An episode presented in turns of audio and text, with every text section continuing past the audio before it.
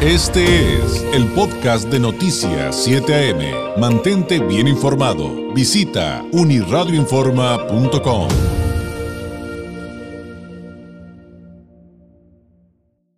las buenas acciones hay que reconocerlas y también las buenas acciones de, las empresas.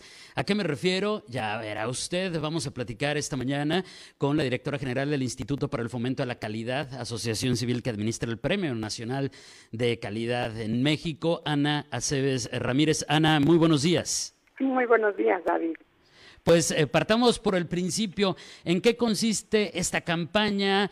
Cómo se llama, quién la promueve y finalmente, eh, digo, para, para, ahora sí que nada más para el arranque, Ana, pues eh, finalmente, ¿cuál es el objetivo de, tener este tipo de actividades?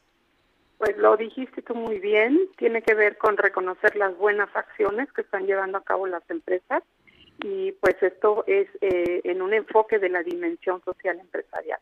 El reconocimiento lo hemos diseñado con el Consejo Coordinador Empresarial y Voz de las Empresas, de tal manera que podamos tener un impulso muy fuerte de este reconocimiento para que muchas empresas se beneficien de él. ¿Cómo, ¿Cómo funciona esta convocatoria? Y eh, pues sé que como en cualquier otra, pues hay fechas límite para, para inscribir a quienes creamos que deben de ser reconocidas. Claro que sí, pues bueno, mira, para empezar, la convocatoria está abierta para todo tipo de empresas pequeñas, medianas, grandes, instituciones públicas, organizaciones de la sociedad civil, instituciones educativas, instituciones de salud, realmente está muy abierta a todo tipo de organizaciones. Y bueno, pues aquí los requisitos son muy sencillos, que no hayan sido objeto de sanciones en materia laboral, medioambiental y fiscal y que estén dispuestos a compartir sus prácticas con la comunidad empresarial, porque eh, básicamente, David, lo que a nosotros nos importa mucho es reconocer tanto a los colaboradores como a la empresa, pero también que esas prácticas y esos ejemplos los podamos utilizar para que toda la gente los, los conozca y además de que sepan las buenas acciones que está haciendo la empresa, también eh, sean y sirvan de inspiración para aquellas empresas que están buscando respuestas y que a lo mejor alguna empresa ya las encontró. Y pues bueno, sí, eh, lo que tú comentabas de las fechas, el periodo de inscripciones inició el 18 de abril y cerramos inscripciones el 10 de junio. Entonces todavía estamos a muy buen tiempo para que decidan participar. ¿Qué tipo de, prácticas son las que eh, debemos detectar para, eh, pues para las nominaciones? Es decir, eh, ¿qué tipo de categorías de participación le podremos comentar al público que hay? No sé, tal vez Ana, un par de ejemplos. Claro, David.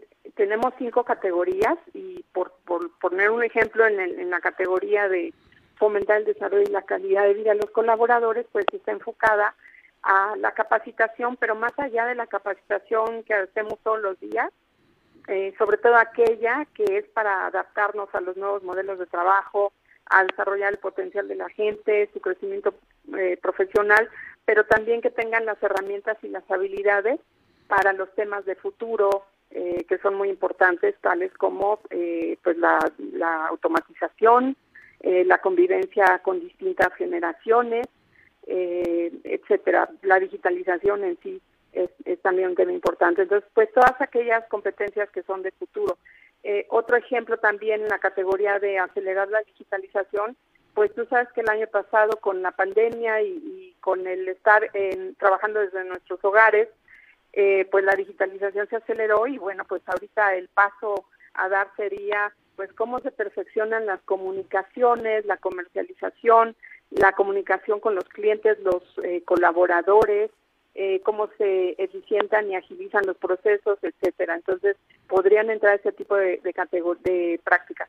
En la categoría de contribuir a los objetivos de desarrollo sostenible, por ejemplo, tenemos digo, tenemos 17 objetivos y 17 oportunidades para contribuir a la sostenibilidad y bueno, pues está desde combatir la pobreza y pues no solamente eh, son prácticas, buenas prácticas de apoyar asociaciones civiles dedicadas a ellos, sino también ver de qué manera, eh, por ejemplo, los comedores industriales, cómo aprovechan eh, los alimentos para cero desperdicios y más bien que sirvan para, para personas que no tienen acceso a estas necesidades más básicas. Entonces, esos son algunos ejemplos. También tenemos la categoría de fortalecer a los proveedores, que va más en el sentido del desarrollo de, de proveedores locales.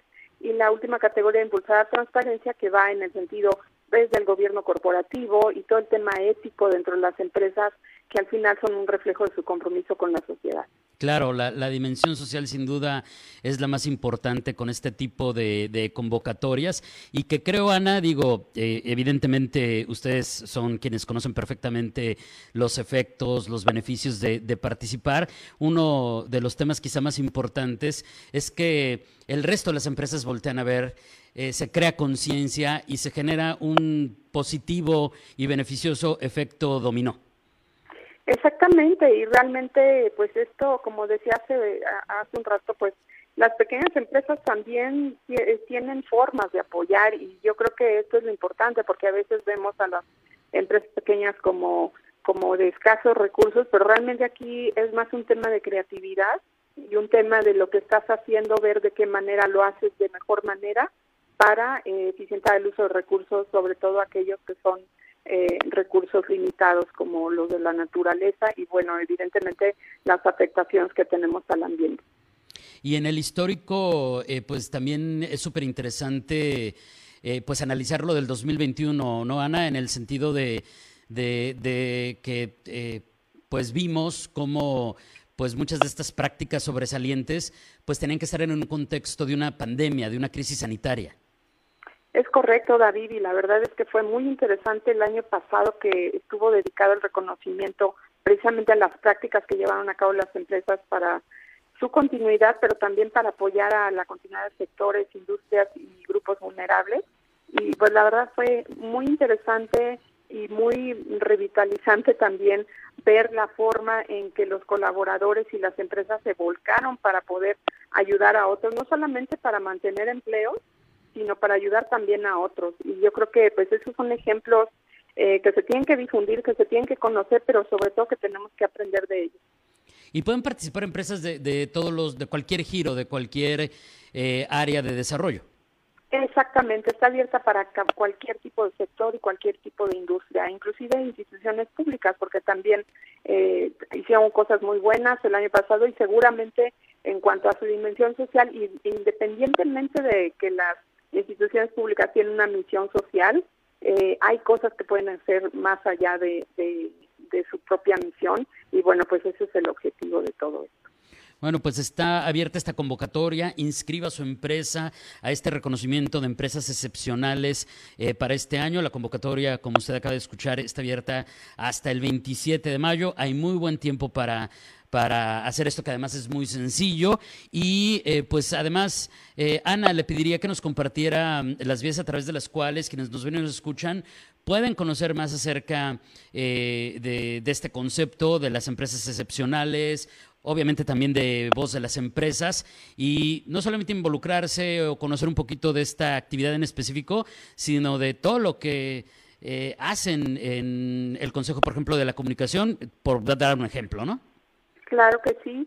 Eh, tenemos nuestro portal que es empresasexcepcionales.org.mx y tal como lo acabas de decir, eh, toda la información también se está difundiendo a través de las redes sociales de voz de las empresas en las diferentes plataformas y bueno en ambos en ambos eh, medios de comunicación estamos a la orden para apoyar a los empresarios que estén dispuestos a participar en el reconocimiento y bueno, pues tienen hasta el 10 de junio para inscribirse. 10 de junio, ahí está la, corrección, gracias, 10 de junio. Ana, muchísimas gracias, ha sido un placer, eh, muy buenos días.